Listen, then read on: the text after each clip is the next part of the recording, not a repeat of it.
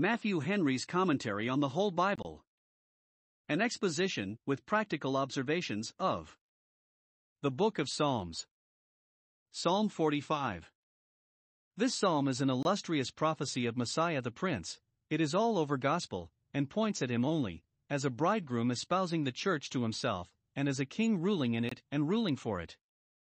It is probable that our Savior has reference to this psalm when he compares the kingdom of heaven, more than once, to a nuptial solemnity, the solemnity of a royal nuptial, Matthew 22 verse 2, 25 verse 1. We have no reason to think it has any reference to Solomon's marriage with Pharaoh's daughter, if I thought that it had reference to any other than the mystical marriage between Christ and his church, I would rather apply it to some of David's marriages, because he was a man of war, such a one as the bridegroom here is described to be, which Solomon was not. But I take it to be purely and only meant of Jesus Christ, of him speaks the prophet this, of him, and of no other man, and to him, verses 6 and 7, it is applied in the New Testament, Hebrews 1 verse 8, nor can it be understood of any other. The preface speaks the excellency of the song, verse 1. The psalm speaks 1. Of the royal bridegroom, who is Christ. 1. The transcendent excellency of his person, verse 2. 2. The glory of his victories, verses 3 to 5. 3. The righteousness of his government, verses 6 and 7. 4. The splendor of his court, verses 8 and 9. 2. Of the royal bride, which is the church. 1. Her consent gained, verses 10 and 11. 2. 2. The nuptials solemnized, verses 12 to 15.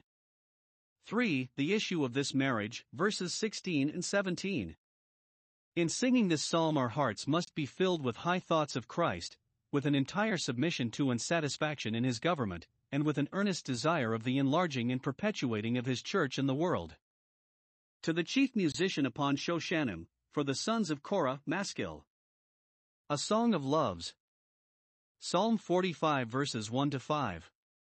Some make Shoshanim, in the title, to signify an instrument of six strings, Others take it in its primitive signification for lilies or roses, which probably were strewed, with other flowers, at nuptial solemnities, and then it is easily applicable to Christ who calls himself the rose of Sharon and the lily of the valleys, Canticles 2 1.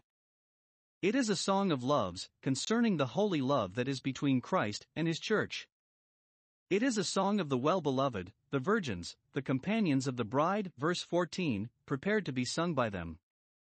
The virgin company that attend the Lamb on Mount Zion are said to sing a new song, Revelation 14 verses 3 and 4.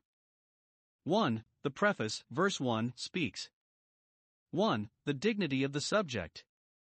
It is a good matter, and it is a pity that such a moving art as poetry should ever be employed about a bad matter.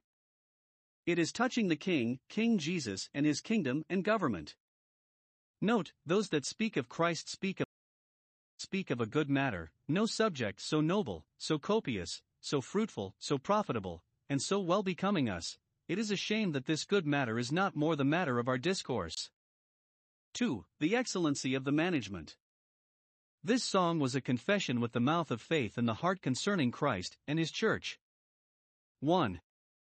The matter was well digested, as it well deserved, my heart is inditing it, which perhaps is meant of that spirit of prophecy that dictated the psalm to David, that spirit of Christ which was in the prophets, 1 Peter 1 verse 11.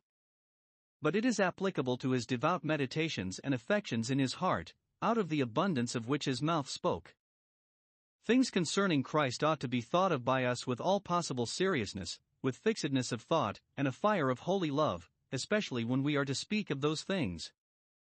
We then speak best of Christ and divine things when we speak from the heart that which has warmed and affected us, and we should never be rash in speaking of the things of Christ, but weigh well beforehand what we have to say, lest we speak amiss.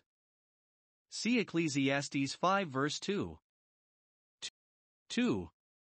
It was well expressed, I will speak of the things which I have made. He would express himself.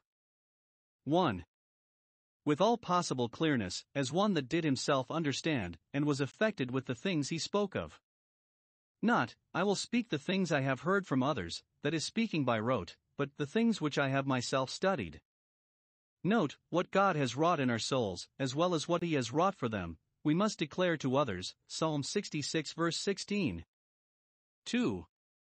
With all possible cheerfulness, freedom, and fluency, my tongue is as the pen of a ready writer, guided by my heart in every word as the pen is by the hand. We call the prophets the penmen of Scripture, whereas really they were but the pen. The tongue of the of the most subtle disputant, and the most eloquent orator, is but the pen with which God writes what he pleases. Why should we quarrel with the pen if bitter things be written against us, or idolize the pen if it write in our favor? David not only spoke what he thought of Christ, but wrote it, that it might spread the further and last the longer. His tongue was as the pen of a ready writer, that lets nothing slip. When the heart is inditing a good matter, it is a pity, but the tongue should be as the pen of a ready writer, to leave it upon record. 2. In these verses, the Lord Jesus is represented 1. As most beautiful and amiable in himself. It is a marriage song, and therefore the transcendent excellencies of Christ are represented by the beauty of the royal bridegroom. Verse 2 Thou art fairer than the children of men, than any of them. He proposed, verse 1, to speak of the king, but immediately directs his speech to him. Those that have an admiration and affection for Christ love to go to him and tell him so. Thus we must profess our faith, that we see his beauty, and our love, that we are pleased with it. Thou art fair, thou art fairer than the children of men. Note, Jesus Christ is in himself, and in the eyes of all believers, more amiable and lovely than the children of men. The beauties of the Lord Jesus, as God, as mediator, far surpass those of human nature in general, and those which the most amiable and excellent of the children of men are endowed with. There is more in Christ to engage our love than there is or, or can be in any creature. Our beloved is more than another beloved. The beauties of this lower world, and its charms, are in danger of drawing away our hearts from Christ, and therefore we are concerned to understand how much He excels them all, and how much more worthy He is of our love. 2. As the great favorite of heaven. He is fairer than the children of men, for God has done more for him than for any of the children of men, and all his kindness to the children of men is for his sake, and passes through his hands, through his mouth. 1. He has grace, and He has it for us, grace is poured into thy lips. By His word, His promise, His gospel, the good will of God is made known to us, and the good work of God is begun and carried on in us. He received all grace from God, all the endowments that were requisite to qualify him for his work and office as mediator, that from his fullness we might receive. John 1 verse 16. It was not only poured into his heart for his own strength and encouragement, but poured into his lips, that by the words of his mouth in general, and the kisses of his mouth to particular believers, he might communicate both holiness and comfort. From this grace poured into his lips proceeded those gracious words which all admired. Lu. 422. The gospel of grace is poured into his lips, for it began to be spoken by the Lord, and from him we receive it. He has the words of eternal life. The spirit of prophecy is put into thy lips, so the Chaldee. 2. He has the blessing, and he has it for us. Therefore, because thou art the great trustee of divine grace for the use and benefit of the children of men, therefore God has blessed thee forever, has made thee an everlasting blessing, so as that in thee all the nations of the earth shall be blessed. Where God gives his grace, he will give his blessing. We are blessed with spir- spiritual blessings in Christ Jesus, Ephesians 1 verse 3. 3. As victorious over all his enemies. The royal bridegroom is a man of war, and his nuptials do not excuse him from the field of battle, as was allowed by the law. Deuteronomy 24 verse 5. Nay, they bring him to the field of battle, for he is to rescue his spouse by dint of sword out of her captivity, to conquer her, and to conquer for her, and then to marry her. Now we have here 1. His preparations for war, verse 3 Gird thy sword upon thy thigh, O most mighty. The word of God is the sword of the Spirit. By the promises of that word, and the grace contained in those promises, souls are made willing to submit to Jesus Christ and become his loyal subjects, by the threatenings of that word, word, and the judgments executed according to them, those that stand it out against Christ will, in due time, be brought down and ruined. By the gospel of Christ, many Jews and Gentiles were converted, and, at length, the Jewish nation was destroyed, according to the predictions of it, for their implacable enmity to it, and paganism was quite abolished. The sword here girt on Christ's thigh is the same which is said to proceed out of his mouth, Revelation 19 verse 15. When the gospel was sent forth to be preached to all nations, then our Redeemer girded his sword upon his thigh. 2. His expedition to this holy war, he goes forth with his glory and his majesty, as a great king takes the field with abundance of pomp and magnificence his sword, his glory, and majesty. In his gospel he appears transcendently great and excellent, bright and blessed, in the honor and majesty which the Father had laid upon him. Christ, both in his person and in his gospel, had nothing of external glory or majesty, nothing to charm men, for he had no form nor comeliness, nothing to awe men, for he took upon him the form of a servant. It was all spiritual glory, spiritual majesty. There is so much grace, and therefore glory, in that word, he that believes shall be saved, so much terror, and therefore majesty, in that word, he that believes shall not be damned, that we may well say, in the chariot of that gospel, which these words are the sum of, the Redeemer rides forth in glory and majesty. In thy majesty ride prosperously, verse 4. Prosper thou, ride thou. This speaks the promise of his Father, that he should prosper according to the good pleasure of the Lord, that he should divide the spoil with the strong, in recompense of his sufferings.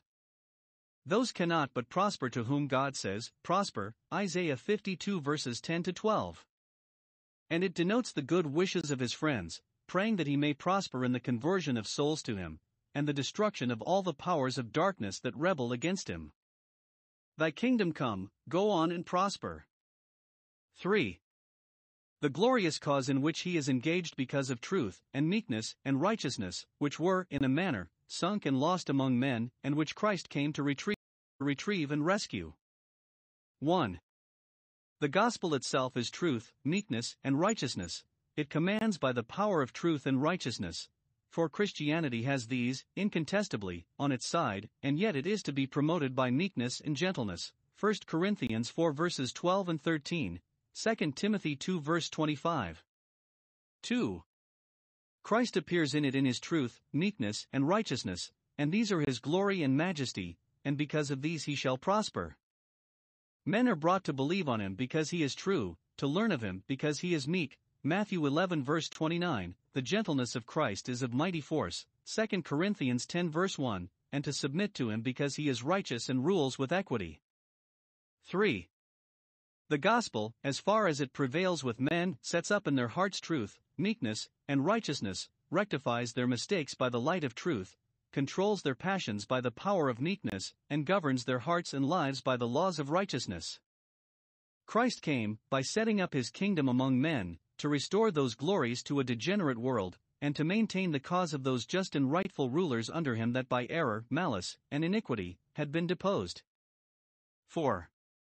The success of his expedition, thy right hand shall teach thee terrible things, Thou shalt experience a wonderful divine power going along with thy gospel, to make it victorious, and the effects of it will be terrible things. 1. In order to the conversion and reduction of souls to Him, there are terrible things to be done. The heart must be pricked, conscience must be startled, and the terrors of the Lord must make way for His consolations.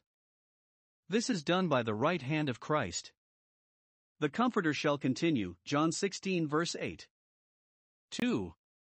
In the conquest of the gates of hell and its supporters, in the, the destruction of Judaism and paganism, terrible things will be done, which will make men's hearts fail them for fear. Luke 21 verse 26, and great men and chief captains call to the rocks and mountains to fall on them. Revelation 6 verse 15. The next verse describes these terrible things. Verse 5 Thy arrows are sharp in the heart of the king's enemies. First, those that were by nature enemies are thus wounded, in order to their being subdued and reconciled. Convictions are like the arrows of the bow, which are sharp in the heart on which they fasten, and bring people to fall under Christ, in subjection to his laws and government. Those that thus fall on this stone shall be broken. Matthew 21 verse 44.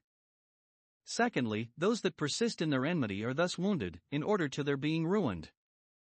The arrows of God's terrors are sharp in their hearts, whereby they shall fall under him, so as to be made his footstool. Psalm 110 verse 1.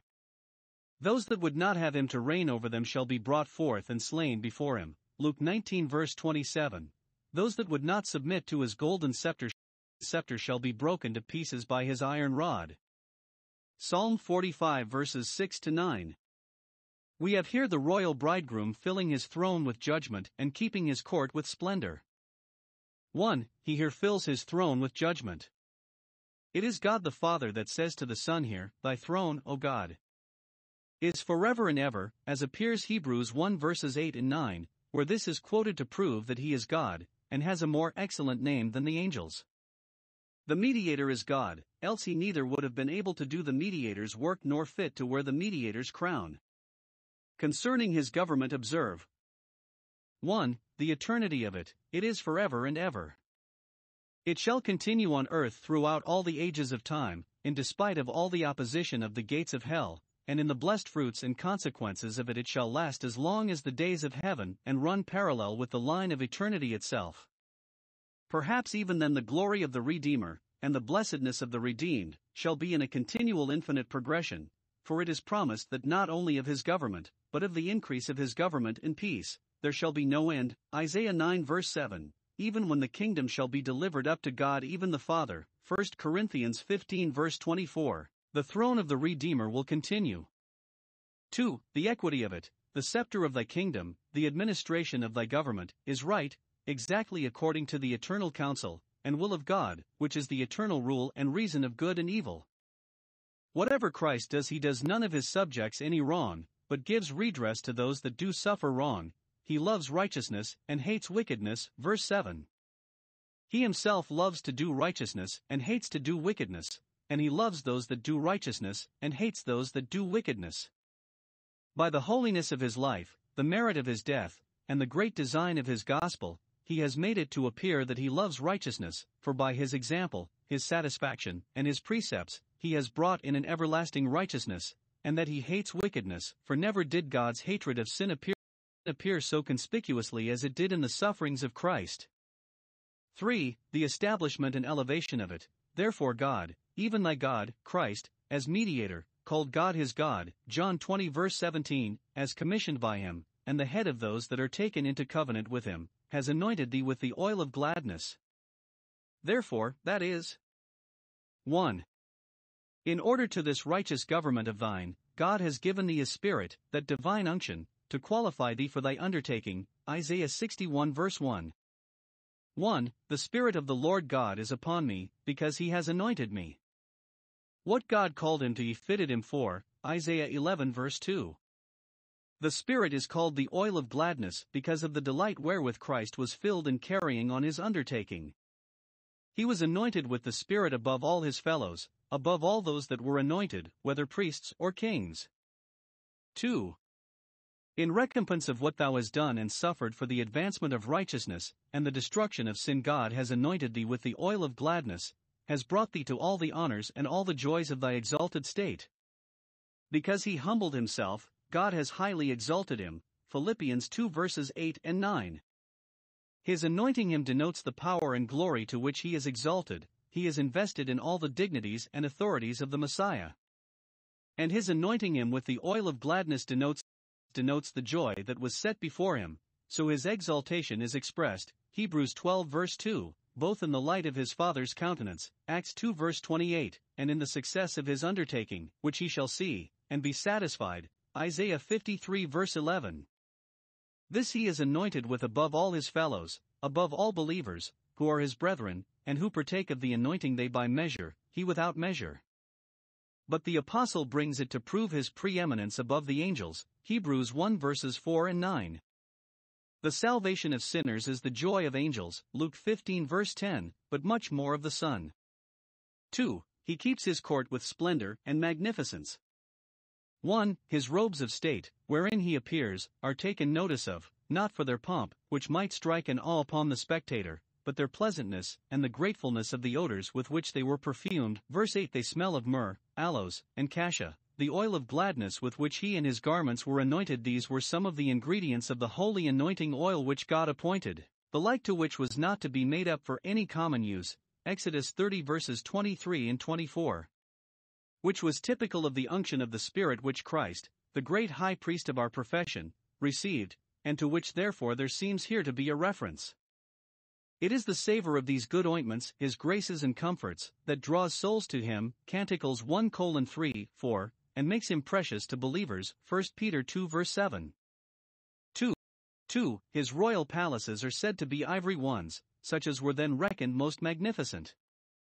We read of an ivory house that Ahab made, 1 Kings 22 verse 39. The mansions of light above are the ivory palaces, whence all the joys both of Christ and believers come, and where they will be forever in perfection, for by them he is made glad, and all that are his with him, for they shall enter into the joy of their Lord. 3. The beauties of his court shine very brightly. In public appearances at court, when the pomp of it is shown, nothing is supposed to contribute so much to it as the splendor of the ladies, which is alluded to here, verse 9. 1. Particular believers are here compared to the ladies at court, richly dressed in honor of the sovereign, king's daughters are among thy honorable women, whose looks and mien and ornaments, we may suppose, from the height of their extraction, to excel all others. All true believers are born from above, they are the children of the King of Kings. These attend the throne of the Lord Jesus daily with their prayers and praises, which is really their honor, and he is pleased to reckon it his. The numbering of king's daughters among his honorable women, or maids of honor, intimates that the kings whose daughters they were should be tributaries to him and dependents on him, and would therefore think it a preferment to their daughters to attend him. 2. The Church in general, constituted of these particular believers, is here compared to the Queen herself, the Queen consort, whom, by an everlasting covenant, he hath betrothed to himself. She stands at his right hand, near to him, and receives honor from him, in the richest array, in gold of Ophir, in robes woven with golden thread, or with a gold chain and other ornaments of gold. This is the bride, the Lamb's wife, whose graces, which are her ornaments, are compared to fine linen, clean and white, Revelation 19 verse 8, for their purity, here to gold of Ophir, for their costliness, for, as we owe our redemption, so we owe our adorning, not to corruptible things, but to the precious blood of the Son of God. Psalm 45 verses 10 to 17. This latter part of the psalm is addressed to the royal bride, standing on the right hand of the royal bridegroom. God, who said to the Son, Thy throne is forever and ever, says this to the church, which, upon the account of her espousals to the Son, he here calls his daughter. 1. He tells her of the duties expected from her, which ought to be considered by all those that come into relation to the Lord Jesus. Hearken, therefore, and consider this, and incline thy ear, that is, submit to those conditions of thy espousals, and bring thy will to comply with them. This is the method of profiting by the word of God. He that has ears, let him hear, let him hearken diligently, he that hearkens, let him consider and weigh it duly, he that considers, let him incline and yield to the force of what is laid before him. And what is it that is here required? 1. She must renounce all others. 1. Here is the law of her espousals forget thy own people, and thy father's house, according to the law of marriage. Retain not the affection thou hast had for them, nor covet to return to them again. Banish all such remembrance, not only of thy people that were dear to thee, but of thy father's house that were dearer, as may incline thee to look back, as Lot's wife to Sodom. When Abraham, in obedience to God's call, had quitted his native soil, he was not so much as mindful of the country whence he came out. This shows 1. 1. How necessary it was for those who were converted from Judaism or paganism to the faith of Christ wholly to cast out the old leaven, and not to bring into their Christian profession either the Jewish ceremonies or the heathen idolatries, for these would make such a mongrel religion in Christianity as the Samaritans had. 2. How necessary it is for us all, when we give up our names to Jesus Christ, to hate father and mother, and all that is dear to us in this world in comparison, that is, to love them less than Christ and his honor, and our interest in him. Luke 14 verse 26. 2. Here is good encouragement given to the royal bride thus entirely to break off from her former alliances, so shall the king greatly desire thy beauty, which intimates that the mixing of her old rites and customs, whether Jewish or Gentile, with her religion, would blemish her beauty, and would hazard her interest in the affections of the royal bridegroom, but that, if she entirely conformed to his will, he would delight in her. The beauty of holiness, both on the church and on particular believers, is in the sight of Christ of great price, and very amiable. Where that is, he says, This is my rest forever, here will I dwell, for I have desired it. Among the golden candlesticks he walks with pleasure. Revelation 2 verse 1. 2. She must reverence him, must love, honor, and obey him. He is thy Lord, and worship thou him. The church is to be subject to Christ as the wife to the husband, Ephesians 5 verse 24, to call him, call him Lord, as Sarah called Abraham, and to obey him, 1 Peter 3 verse 6, and so not only to submit to his government, but to give him divine honors. We must worship him as God, and our Lord, for this is the will of God, that all men should honor the Son even as they honor the Father, nay, in so doing it is reckoned that they honor the Father. If we confess that Christ is Lord, and pay our homage to him accordingly, it is to the glory of God the Father. Philippians 2 verse 11. 2. He tells her of the honors designed for her. 1. Great court should be made to her, and rich presents brought her. Verse 12 The daughter of Tyre, a rich and splendid city, the daughter of the king of Tyre shall be there with a gift. Every royal family round about shall send a branch, as a representative of the whole, to seek thy favor, and to make an interest in thee. Even the rich among the people, whose wealth might be thought to exempt them from dependence at court, even they shall entreat thy favor, for his sake to whom thou art espoused, that by thee they may make him their friend. The Jews, the pretending Jews, who are rich to a proverb, as rich as a Jew, shall come and worship before the church's feet in the Philadelphian period, and shall know that Christ has loved her. Revelation 3 verse 9. When the Gentiles, being converted to the faith of Christ, join themselves to the church, they then come with a gift. 2 Corinthians 8 verse 5, Romans 15 verse 16. When with themselves they devote all they have to the honor of Christ, and the service of his kingdom, they then come with a gift. 2. She shall be very splendid, and highly esteemed in the eyes of all. 1. For her personal qualifications, the endowments of her mind, which every one shall admire, verse 13 The king's daughter is all glorious within. Note, the glory of the church is spiritual, spiritual glory, and that is indeed all glory, it is the glory of the soul, and that is the man, it is glory in God's sight, and it is an earnest of eternal glory. The glory of the saints falls not within the view of a carnal eye. As their life, so their glory, is hidden with Christ in God, neither can the natural man know it, for it is spiritually discerned, but those who do so discern it highly value it. Let us see here what is that true glory which we should be ambitious of, not that which makes a fair show in the flesh, but which is in the hidden man of the heart, in that which is not corruptible. 1 Peter 3 verse 4, whose praise is not of men, but of God. Romans 2 verse 29. 2. For her rich apparel. Though all her glory is within, that for which she is truly valuable, yet her clothing also is of wrought gold. The conversation of Christians, in which they appear in the world, must be enriched with good works, not gay and gaudy ones, like paint and flourish, but substantially good, like gold, and it must be accurate and exact, like wrought gold, which is worked with a great deal of care and caution. 3. Her nuptials shall be celebrated with a great deal of honor and joy. Verse 14, 15 She shall be brought to the king, as the Lord God brought the woman to the man. Genesis 2 verse 22, which was a type of this mystical marriage between Christ and his church. None are brought to Christ, but whom the Father brings, and he has undertaken to do it. None besides are so brought to the king. Verse 14, as to enter into the king's palace. Verse 15. 1. This intimates a twofold bringing of the spouse to Christ. 1. In the conversion of souls to Christ, then they are espoused to him, privately contracted, as chaste virgins. 2 Corinthians 11 verse 2, Romans 7 verse 4. 2. In the completing of the mystical body, and the glorification of all the saints, at the end of time, then the bride, the Lamb's wife, shall be made completely ready, when all that belong to the election of grace shall be called in, and called home, and all gathered together to Christ. 2 Thessalonians 2 verse 1. Then is the marriage of the Lamb come, Revelation 19 verse 7, 21 verse 2, and the virgins go forth to meet the bridegroom, Matthew 25 verse 1.